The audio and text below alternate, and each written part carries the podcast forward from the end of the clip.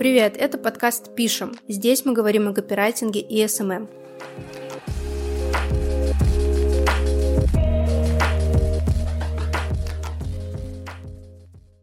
Работать с крупными брендами классно. «Я пишу для Леруа Мерлен» или «Я пишу для Сбербанка» звучит гордо. И никому уже не надо объяснять, кто этот такой ваш копираптор и чем он занимается. Бренд все скажет за вас. Однако место под солнцем достанется не каждому. Сегодня я расскажу, как попасть на работу в крупную компанию и какие навыки для этого нужны автору.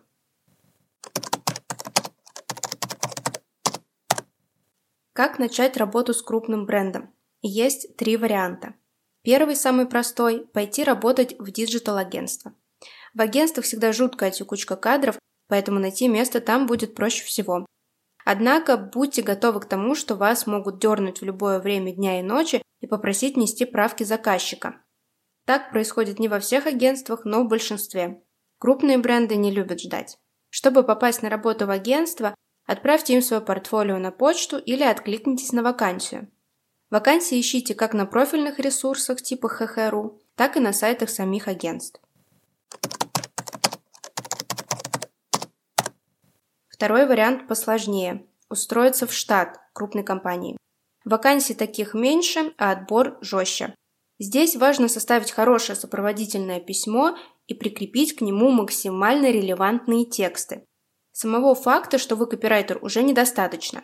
Вы должны быть самостоятельным членом команды, который не только пишет тексты по ТЗ, но может сам подобрать тему поста, взять интервью у нужного человека – придумать идею спецпроекта, отследить эффективность своих текстов и внести корректировки. В общем, нужно быть ответственным, креативным и инициативным.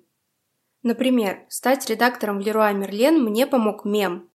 Постарайтесь в хорошем смысле выделиться из массы соискателей, чтобы попасть на работу в крупную компанию.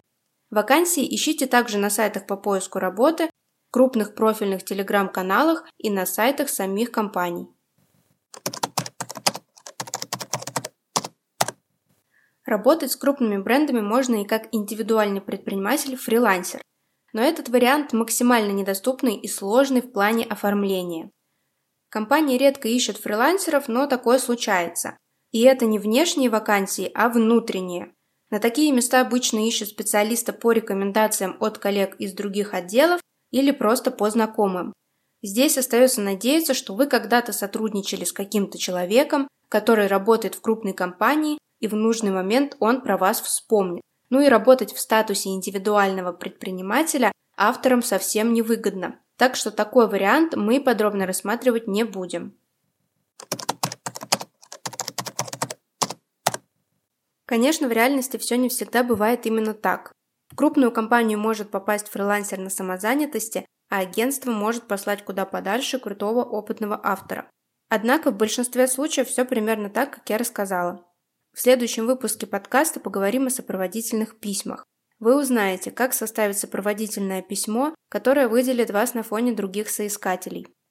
Следите за выпусками подкаста на Яндекс.Музыке, в Apple подкастах и в группе «Кучка копирайтеров» ВКонтакте. До связи!